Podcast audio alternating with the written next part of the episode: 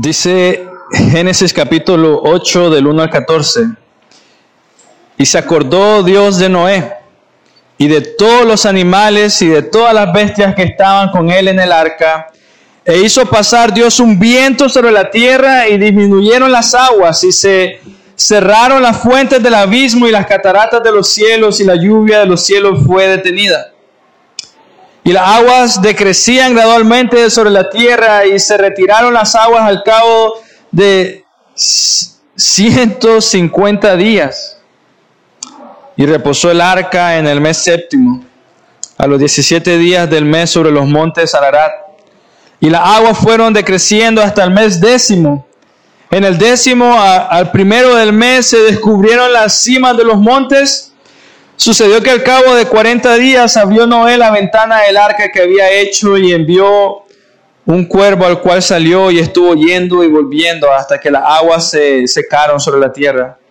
Envió también de sí una paloma para ver si las aguas se habían retirado de sobre la faz de la tierra, y no halló la paloma donde sentar la planta de su pie, y volvió a él al arca, porque las aguas estaban aún sobre la faz de toda la tierra. Entonces él extendió su mano y tomándola la hizo entrar consigo al arca. Esperó aún otros 7 días. Y volvió a enviar la paloma fuera del arca, y la paloma volvió a él a la hora de la tarde, y aquí que traía una hoja de olivo en el pico, y entendió Noé que las aguas se habían retirado de sobre la tierra. Y esperó aún otros 7 días, y envió la paloma, la cual no volvió ya más a él. Y sucedió que en el año 601 de Noé, en el mes primero, el día primero del mes, las aguas se secaron sobre la tierra, y quitó Noé la cubierta del arca, y miró, y he aquí que la faz de la tierra estaba seca. Y en el mes segundo, a los 27 días del mes, se secó la tierra. Oremos. Señor, gracias por tanto detalle que nos regalas sobre todo este trayecto en Génesis capítulo 8, Señor. Gracias, Dios, porque podemos siempre ver tu fidelidad, mi Dios. No me canso en meditar en ello. Necesito meditar en ello, Dios. Y más por lo que vamos a estudiar el día de hoy. Necesitamos meditar constantemente en quién eres tú, en tu carácter, tu persona, Señor, que cumples tus promesas, que nos sostienes, Señor. No nos abandonas, siempre te acuerdas de nosotros, Señor. Nosotros somos los pecadores que ponemos nuestra mente y nuestra mirada en otras cosas. Pero tú eres fiel, Dios, y ayúdanos a que esto haga explotar nuestra mente y nuestro corazón, nos haga arrepentirnos de todo pecado y venir a ti, que es lo que necesitamos. Señor, pongo en tus manos este día, este momento. Abre nuestra mente, nuestro corazón, nuestros oídos, Señor, para tu palabra, y que more en nosotros y que acampe completamente, Señor, y que podamos dar fruto en ello. Amén.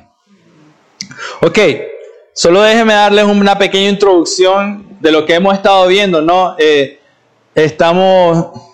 Noé entró al arca. Vamos a ver que al final al cabo Noé estuvo un año. Básicamente, según el relato nos lo indica, estuvo un año dentro del arca. Y piensen ustedes, ¿se acuerdan cuando estaba el tiempo de COVID? No, bueno, yo creo que no fue tanto nosotros, pero las personas que podían quedarse en sus casas se quedaban en las casas, ¿no? Y miramos la noticia, y miramos noticias de gente en otros países que pasaba un mes metido en su casa y la desesperación, ¿no? También se escucha, y hay estudios que dicen que los índices de divorcio crecieron bastante durante ese periodo porque el esposo y la esposa tuvieron que convivir más de lo normal dentro de la casa.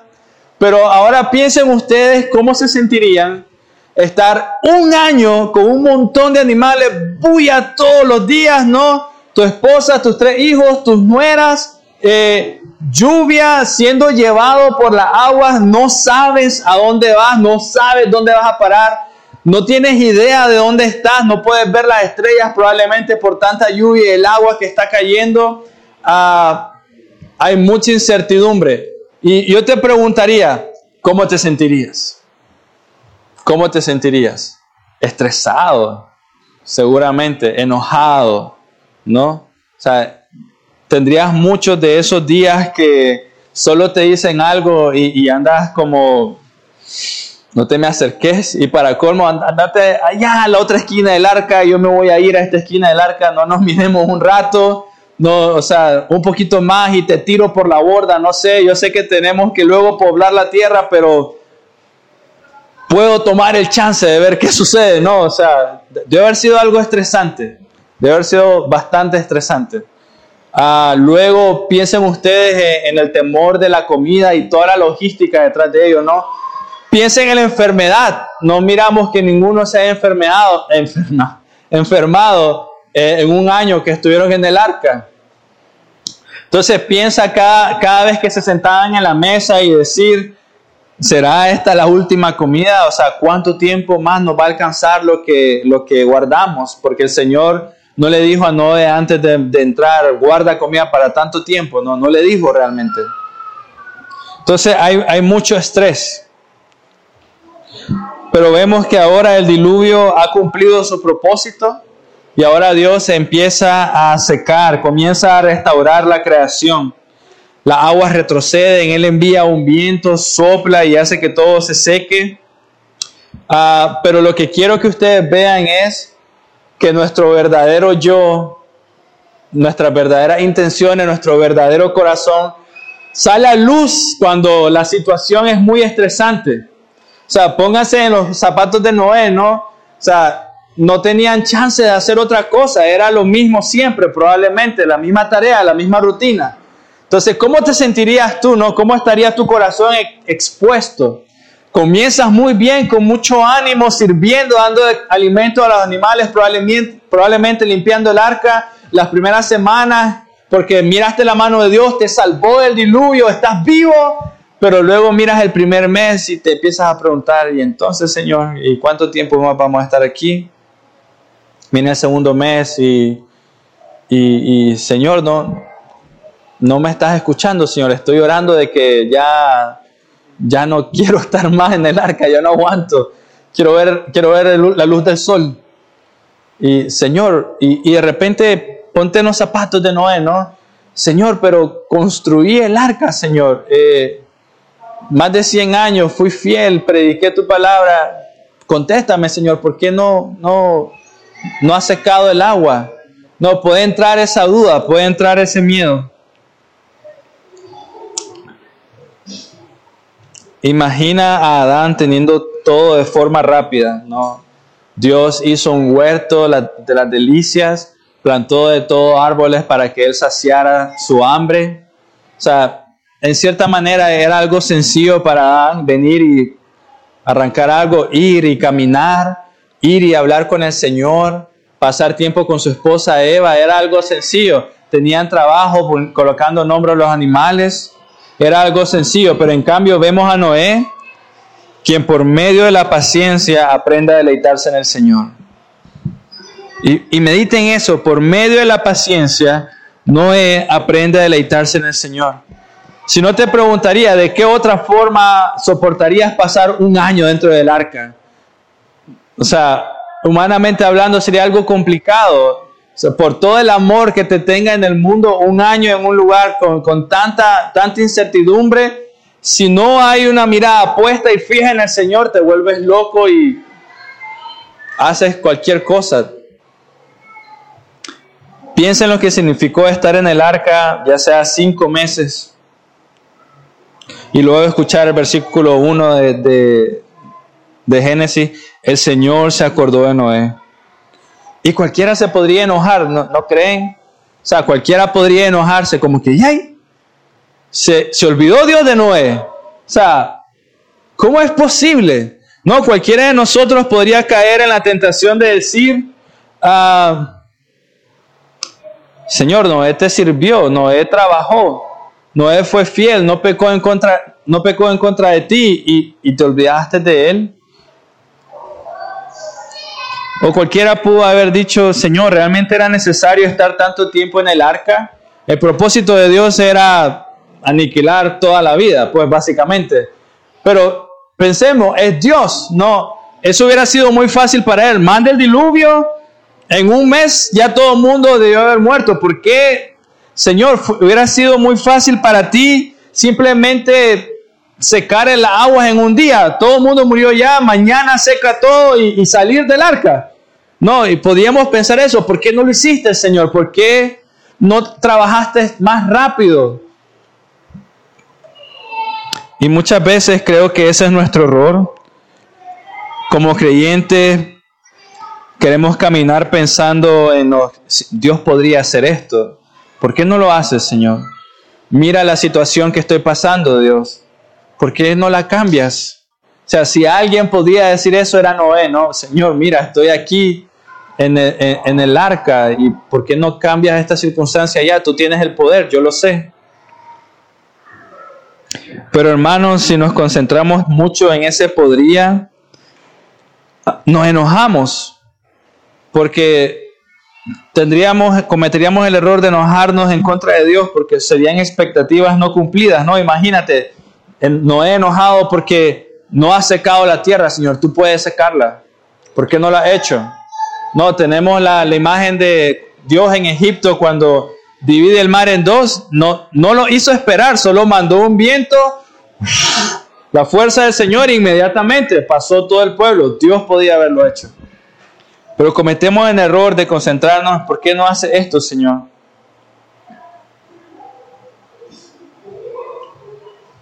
Nos enojamos.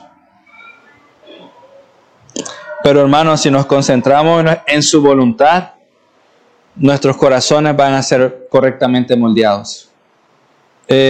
Salmo 18 del 30 al 32, si me pueden acompañar. Salmo 18 del 30 al 32. Mira, para mí eso es lo que está pasando con Noé, se está concentrando en la voluntad de Dios. En cuanto a Dios, perfecto es su camino, dice el salmista. Y acrisolada la palabra de Jehová, escudo es a todos los que en él esperan. Porque ¿quién es Dios sino solo Jehová? ¿Y qué roca hay fuera de nuestro Dios? Dios es el que me ciñe de poder y quien me hace perfecto en mi camino.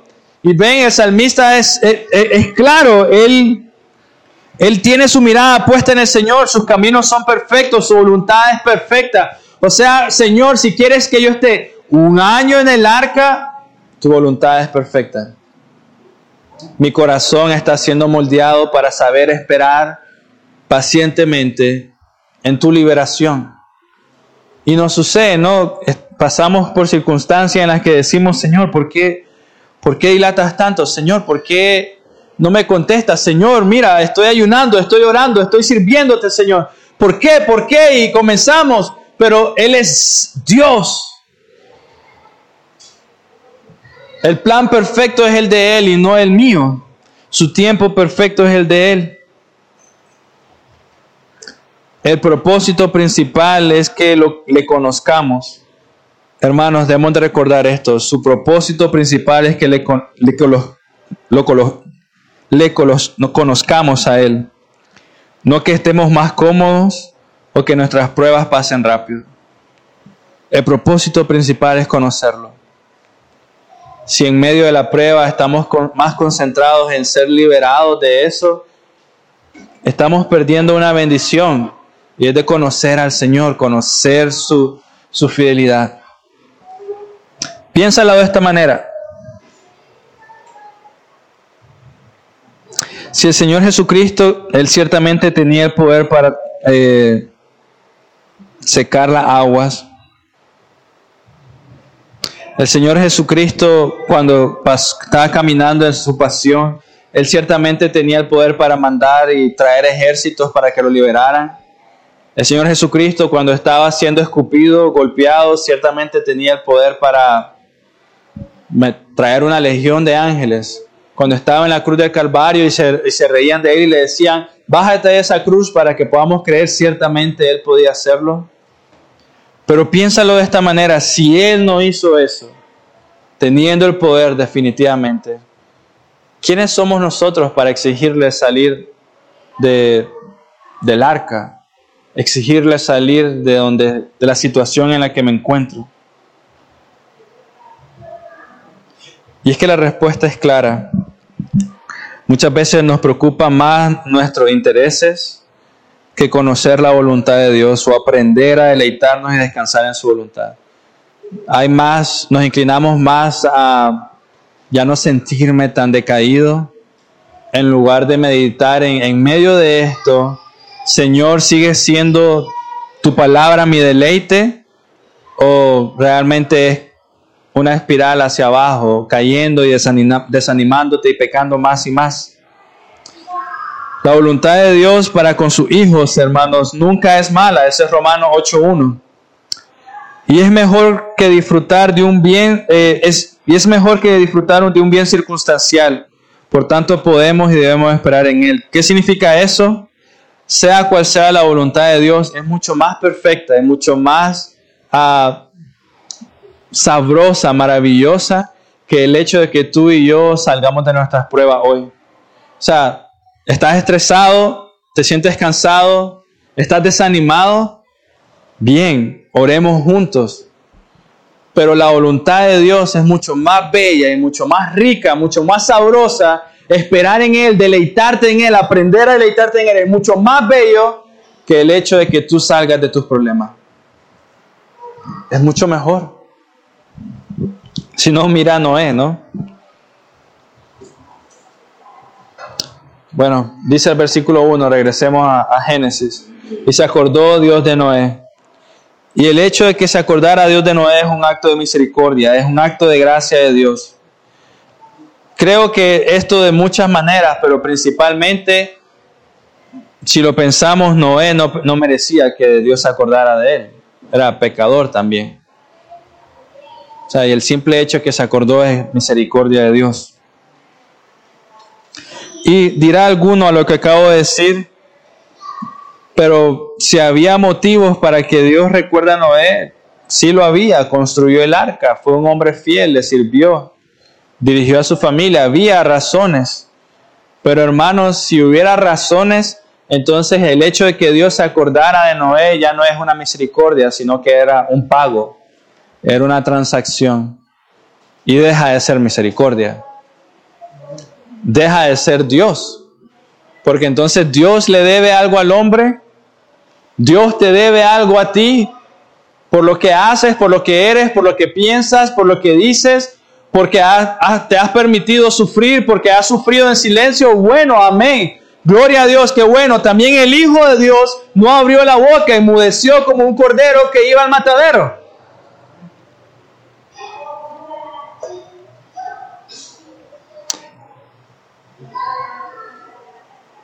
Noé era un gran creyente, de eso no hay duda. Lo demostró por medio de su obediencia, lo demostró por tener la locura y la fortaleza para construir un arca. Noé era un hombre de mucha fe, definitivamente. Y probablemente, humanamente hablando, Noé en algún momento en ese año en el arca debió haberse sentido tentado de decir, ¿será que el Señor se olvidó de mí? Y piénsenlo ustedes, seguramente ustedes han estado en ese lugar. ¿Será que el Señor se olvidó de mí? O lo que normalmente uno piensa es, a lo mejor pequé y como pequé hice esto, hice aquello. Y uno empieza a decir, no, entonces el Señor me está castigando. Caemos en esa mentira. Porque de nuevo, no lo merecemos. Pero hermanos míos, Dios siempre es fiel y no olvida sus promesas. Lo miramos en Noé y ciertamente lo miras en tu vida. Las veces te aseguro que tú te has sentido más pecador y más vil, miras la mano de Dios y la misericordia. ¿No? Todos ustedes han tenido alimento en su mesa hasta el día de hoy, por lo menos un tiempo, por lo menos algo pequeño.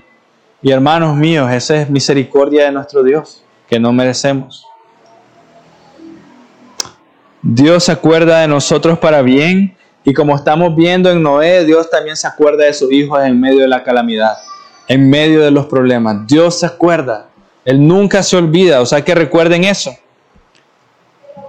Luego el versículo 6 al 12 de Génesis 8 dice, sucedió que al cabo de 40 días abrió Noé la ventana del arca que había hecho y envió un cuervo, luego envió una paloma. Y es interesante todo este relato.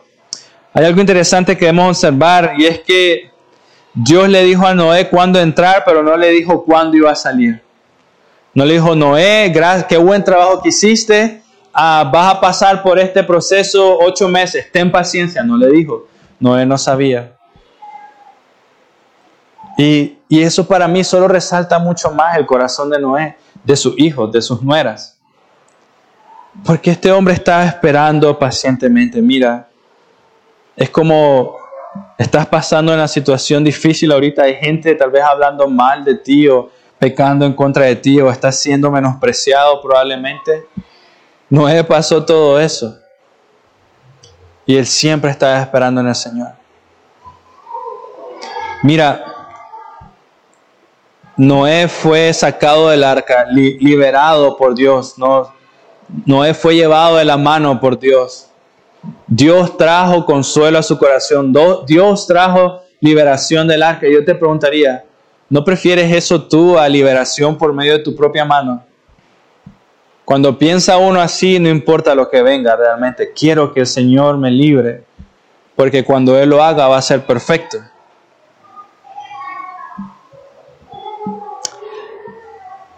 La información de cuándo salir no era necesaria entonces. No era necesaria. Noé no entró y le dijo, ok, Señor, voy a entrar al arca, pero ¿cuándo debo de salir? La información no era necesaria. Noé nunca la pidió. Porque de esta manera Dios ejercitaría la fe y la paciencia de Noé. O sea, hermanos, si le preguntas al Señor, Señor, ¿cuándo me vas a hacer descansar de toda esta dificultad? ¿Cuándo me vas a hacer descansar de todos estos problemas? No digo que sea mala esa oración, está bien, es un corazón dolido, ¿no? Estás pasando por una situación difícil, está bien. Pero tal vez ora más, Señor, ¿cuándo voy a aprender a deleitarme en tu voluntad en mi vida? Tal vez preguntar, Señor, ¿en qué momento tu palabra va a ser más preciosa a mi corazón que todas estas cosas? Tal vez preguntar así. Ahora piensa de esta manera. Si creías que construir el arca era una prueba de fe, si creías que predicar el evangelio por 120 años o más de 100 años y luego no mirar fruto, nadie creyó. Si creías que eso era una prueba de fe, ¿piensas que entrar al arca fue un tiempo de descanso? Claro que no. No se detuvo la prueba. No se detuvo la prueba, para nada. Pensemos lo que implicaba entrar en el arca, no saber dónde vas, no sabes cuándo saldrás, ves mucha muerte. Ya no miras tierra. Estás viendo caer agua de los cielos. Nunca habías visto eso. Estás viendo salir agua del suelo. Jamás habías visto eso. ¿Qué va a pasar? ¿Habré hecho bien el arca? Yo seguí las instrucciones de Dios, pero el miedo y la inseguridad. En el caso de Noé, cada noche, cada amanecer, cada día en el barco, pudo haber sido una oportunidad para él de quejarse. Señor, si te he servido, ¿por qué sigo en este arca? Y escuchas a personas diciendo eso en la iglesia. Señor, pero si he ido a la iglesia todos los domingos. Señor, pero si he hecho esto. Señor, pero si he ofrendado. ¿Por qué me está pasando esto? Pero hermanos, Noé ha visto al Señor. Ha caminado con Él y sabe que el Señor no lo dejará. Él ha aprendido a esperar en Él. ¿Recuerdan? Génesis lo dice. Dios caminaba con Noé. Entonces, esos momentos donde el Señor muestra su carácter a nuestra vida, atesórenlo con todo el corazón, recuérdenlo. Todos ustedes, yo sé que han tenido un momento donde ustedes han dicho, el Señor trabajó en mi vida. El día que viniste de muerta a vida, el día que creíste en Él de todo corazón, el Señor se acordó de ti. Y en ese momento Él te mostró algo tan bello. Tuviste seguridad de su amor. Dios no cambia. Así como fue en ese momento, hoy, mañana, en medio de tus problemas. Noé había visto al Señor, así que no importaba que los montes cayeran, que el barco se hundiera, Noé había visto al Señor. Así que, ¿qué estamos aprendiendo? ¿Cómo podemos mejorar en esperar en el Señor? Ser pacientes y esperar en el Señor. ¿Cómo podemos permanecer fieles en medio de pruebas cuando estamos desanimados? ¿Cómo puedo seguir fielmente al Señor y servirle? Al igual que Noé, hermanos míos, debemos conocer al Señor y caminar con el Señor. Conocer al Señor y caminar con el Señor. O sea, la palabra que ustedes tienen en sus manos. El tiempo de la iglesia juntos. Lo que estás aprendiendo y escuchando ahorita. El tiempo de comunión, hermanos. El tiempo de oración juntos y de desparramar tu corazón al Señor. ¿Cómo puedes mantenerte fiel? ¿Cómo puedes perseverar? Tu tiempo de oración, tu tiempo de lectura. Pasar día y noche meditando en las Escrituras, recordando quién es el Señor. Porque muchas veces caemos en desánimo, es porque no estás leyendo, te lo aseguro. Es porque no estás orando. Algo tan sencillo, te lo aseguro. Aprendamos entonces, como el ejemplo que nos está dando Dios ahorita, podemos descansar en su providencia y Él siempre va a traer el oportuno socorro. Siempre, siempre. Dígame que no. Dígame que no. Hay algunas veces, yo sé que hay situaciones difíciles y Dios nos hace pasar por un desierto y uno dice, en ese momento uno dice, Señor, ¿por qué no estás haciendo nada? Pero yo les aseguro que muchas veces más adelante uno dice, ah, Señor, sí, ya entiendo por qué no me sacaste de ahí. Yo iba a pecar. Yo sé. Ahora lo veo. Si me hubieras dado lo que yo te estaba pidiendo en ese momento, yo hubiera pecado peor en contra de ti, Señor. Gracias. Ese plan que yo tenía era basura, no servía. Y te agradezco, Señor, por no darme lo que según yo era lo mejor para mí. Fue la fe, hermanos, y no haber construido el arca lo que sostuvo a Noé. Fue la fe y no haber construido el arca. Y es por fe y no por obras. Es por fe y no por obras. Fue la fe y no el arca. Imagínate que Noé solo hubiera sido obediente y hubiera construido el arca, ¿no? Todos nosotros sabemos que hemos de ser obedientes a Dios. Pero ahí había un tema del corazón. O sea, Noé, ok, era obediente, construyó el arca. La primera semana, si su corazón no hubiera estado desparramado hacia el Señor, si en su corazón él no hubiera tenido fe en el Señor, esperado en el Señor, una semana y él estuviera maldiciendo y diciendo, Señor, ¿por qué me tienes aquí? Es la fe. Puedes estar haciendo bien, puedes estar haciendo algo bueno, construyendo el arca, puedes estar sirviendo, pero si tu corazón no está con el Señor, no sirve de nada. Entonces ahora meditemos un poco en las palomas. Noé envió la paloma a la segunda vez. Luego, algo interesante, esto es algo que probablemente sucedió, dice el versículo 9 al 10, y no halló la paloma donde sentar la planta de su pie y volvió a él al arca porque las aguas estaban aún sobre la faz de la tierra. Entonces, él extendió su mano y tomándola la hizo entrar consigo en el arca. Esperó aún otros 7 días y volvió a enviar la paloma fuera del arca. Versículo 10, esperó aún otros 7 días y volvió a enviar la paloma fuera del arca. 11, y la paloma volvió a él a la hora de la tarde, y he aquí que traía una hoja de olivo en el pico, y entendió Noé que las aguas se habían retirado sobre la tierra. Versículo 12, y esperó aún otros 7 días, y envió la paloma, la cual no volvió ya más a él. Ahora te pregunto, una pregunta muy, muy sencilla. ¿Qué hacemos nosotros cada 7 días? ¿Qué hacemos nosotros cada 7 días? Servirle al Señor los domingos. Amén. Venimos aquí. Venimos aquí, alabamos al Señor. Y algunas personas consideran que lo que estaba haciendo Noé cada 7 días es un culto familiar, reunirse con su familia, adorar al Señor, alabanza al Señor, meditar en sus promesas, aún dentro del arca, Y yo me imagino ayunando probablemente y en medio de eso diciéndole a las palomas, Señor, por favor, bendice a esta paloma que traiga algo de... Y la primera vez no, luego el siguiente 7 días, Señor, por favor. Y por fin trajo una hoja y cualquiera de nosotros si hubiera desesperado y si hubiera tirado del arca, por fin una hoja, vamos a ver qué sucede. Pero él siguió esperando en el Señor 7 días más.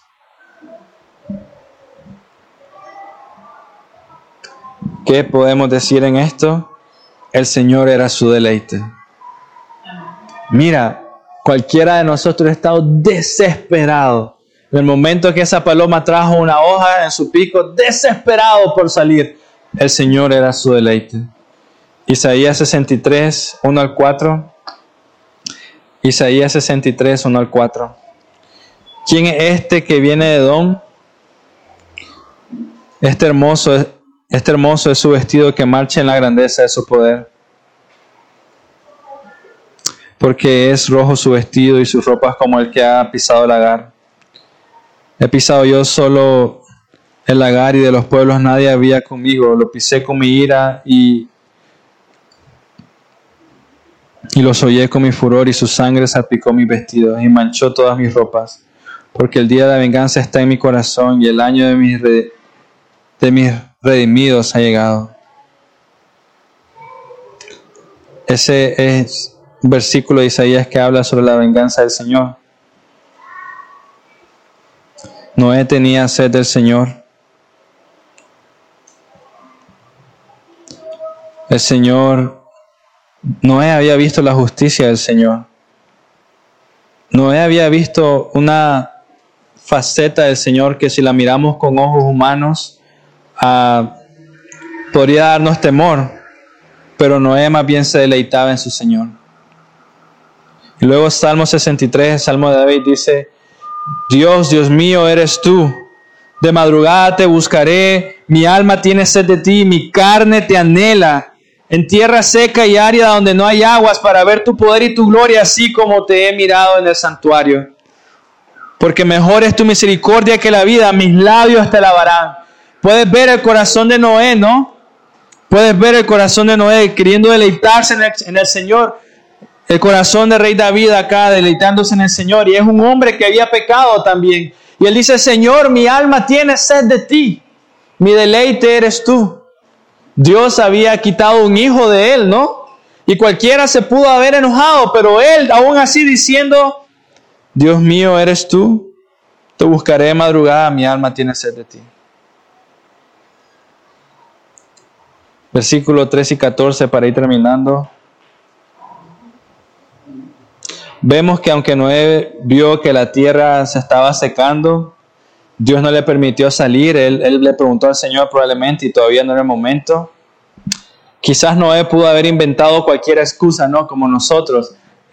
Pudo haber dicho, mira Señor, hay una hoja, déjame salir, te voy a hacer un culto fuera a lo grande, porque ya de celebración de que las aguas están bajándose. Y inventar cualquier excusa para sentirse bien en su corazón de salir inmediatamente del arca, pero no vemos eso.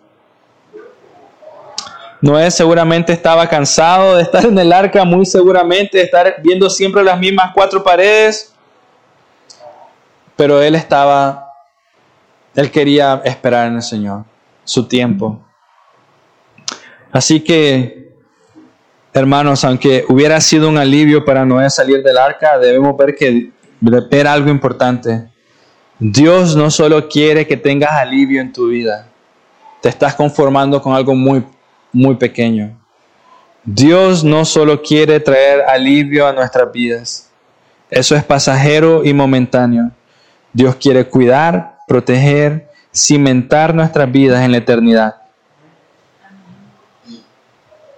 O sea que cuando venimos y reclamamos al Señor por una circunstancia que sí, definitivamente debe ser difícil, duele a tu corazón. Pero el Señor está pensando en la eternidad. La eternidad. Y es sencilla la comparación, hermanos míos. ¿Prefieres una vida relativamente cómoda en esta vida, pero pasar la eternidad en el infierno? ¿O preferirías sufrir toda tu vida acá, pero pasar una eternidad en los cielos? Es como la historia de Lázaro, ¿no? ¿Recuerdan? Pobre, sin comida, en la calle, se reían, no tenían misericordia de él. Y el rico, cuando murió, deja que Lázaro por lo menos moje su dedo y toque mis labios, mi boca. No. Le dijeron, tú ya tuviste tu vida, ahora Lázaro va a estar toda la eternidad con nosotros. ¿Dónde está tu mente y tu corazón, no? ¿Para qué estamos viviendo? ¿Para esta tierra o para la eternidad? Dios tiene en mente la eternidad.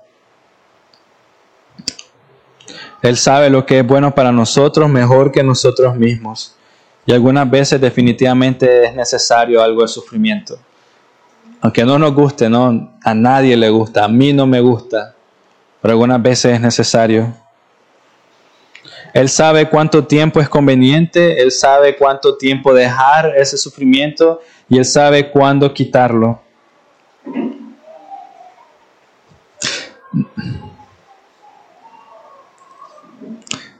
Él sabe cuándo es el tiempo perfecto para mostrar misericordia. Y eso es algo muy bueno para meditar. Si pasamos por una situación difícil, el Señor nos libra inmediatamente, gloria a Dios, qué bueno. Gloria a Dios, no es malo. Pero cuando has pasado sufriendo por algo años y luego el Señor te libra, ¿no es algo dulce? O sea, tantos años, Señor. Tantos años, la terquedad de mi cabeza, el orgullo de mi corazón, Señor. Tantos años corriendo lejos de ti, pero hoy has salvado, hoy has traído salvación a mi alma. ¡Qué precioso que es! Es como cuando la prostituta, ¿no? O cuando el Señor dice al que mucho se le ha perdonado. Entonces, es así. Dios tiene un tiempo perfecto. Es como cortar el fruto de un árbol. Ustedes saben eso, ¿no? Tal vez el árbol más común, el árbol de mango que todos conocemos.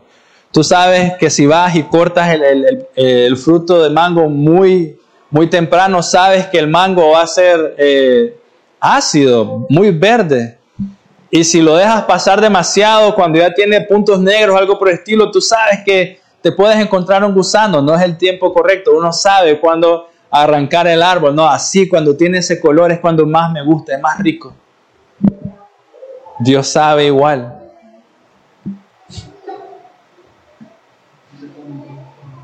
Entonces, hermanos, debe ser nuestra meta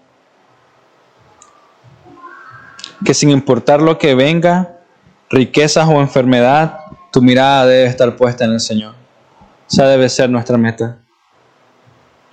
Riqueza o enfermedad, tu mirada puesta en el Señor. Dificultades o alegrías, ¿no? Con calzado o sin calzado, tu mirada puesta en el Señor. Así que para terminar, con todo el ejemplo que acabamos de ver, mira, el Señor no se olvidó de Noé. Un versículo muy famoso que yo sé que más de algunos de ustedes lo deben saber de memoria, Mateo 6, 31 al 34.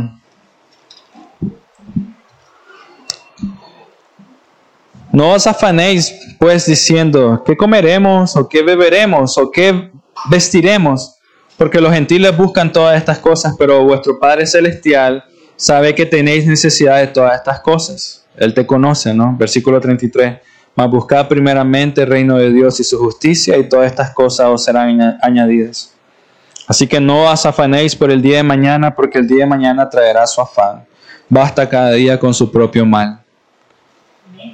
Mira, hermano, después de ver la historia de Noé, este versículo ahorita debería ser más precioso para nuestra alma. El Señor sabe. O sea, el Señor sabe muy bien. El Señor es paciente para derramar todas sus bendiciones, pero nosotros simplemente queremos ser libertados de nuestras aflicciones pasajeras. Ahí está en ello. El Señor es paciente para derramar todas sus bendiciones,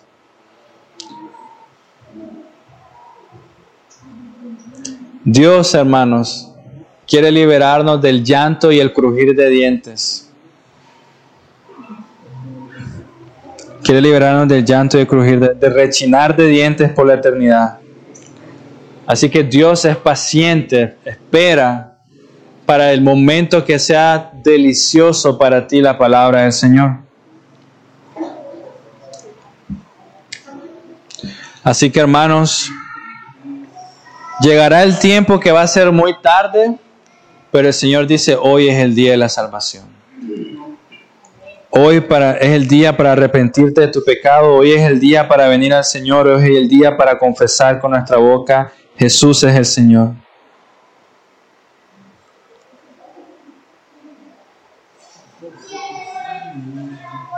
Nosotros como Noé debemos de confiar en el Señor. Nosotros como Noé debemos entregar nuestra vida al Señor. Y nosotros como Noé debemos entregar nuestras aflicciones al Señor. Porque sinceramente te están distrayendo de ver la belleza del Señor. Y tienes que recordar que quien te está llamando es Dios. Y te está llamando para iniciar algo o para mejorar algo. Noé emprendió un proyecto largo, construir un arca, y fue obediente y paciente. Así que, ¿qué te está llamando Dios a mejorar o a iniciar o emprender en tu vida? Hoy, hermanos, que sea una meta en tu corazón, no salir de aquí sin antes decidir seriamente en tu corazón, voy a empezar a leer la Biblia. Un capítulo. Mira, un capítulo no te toma más de 5 minutos. Un capítulo. Voy a empezar a orar con mi esposa. O por mi esposa. No, algunas veces como esposo hemos pecado tanto que tu esposa no te cree, pero voy a empezar a orar por mi esposa. Yo les compartí eso la semana pasada, ¿no? Mi esposa, yo sé cuando mi esposa está orando por mí. Yo sé. Y no es tanto porque me salgan muy bien las cosas, sino que hay un peso en mí, en mi corazón, hay un peso por mi pecado o de responsabilidad que Dios ha puesto en mí, que hay como ese, podríamos llamarlo un peso santo de querer hacer bien las cosas, de predicar con el corazón, de entregar mi vida al Señor, que tengo que ir a mi esposa. Está orando, ¿verdad? Le digo, porque me siento cargado en un buen sentido. Y lo mismo te digo aquí, ora, tú no sabes, ora, persiste 1 año, persiste en ello. Así como Noé persistió en predicar 1 año y no vio fruto, persiste en ello, Dios te está llamando a hacerlo.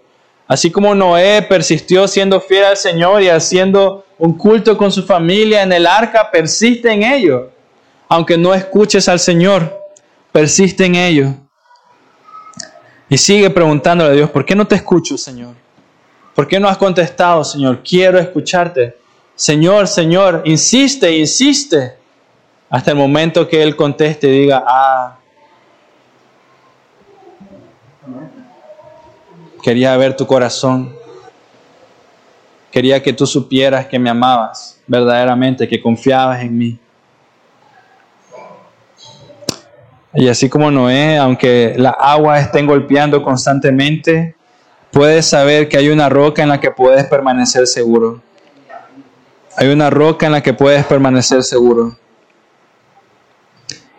Así que, hermanos, para terminar, Dios no se olvida. Si no vas a recordar nada de hoy, recuerda esto, Dios no se olvida. Dios no olvida. Dios siempre te tiene. Y hay un versículo muy bello que habla sobre esto, Isaías 49. Subráyalo, apúntalo, apréndetelo, pero Isaías 49, 15, 16 es muy, muy bello.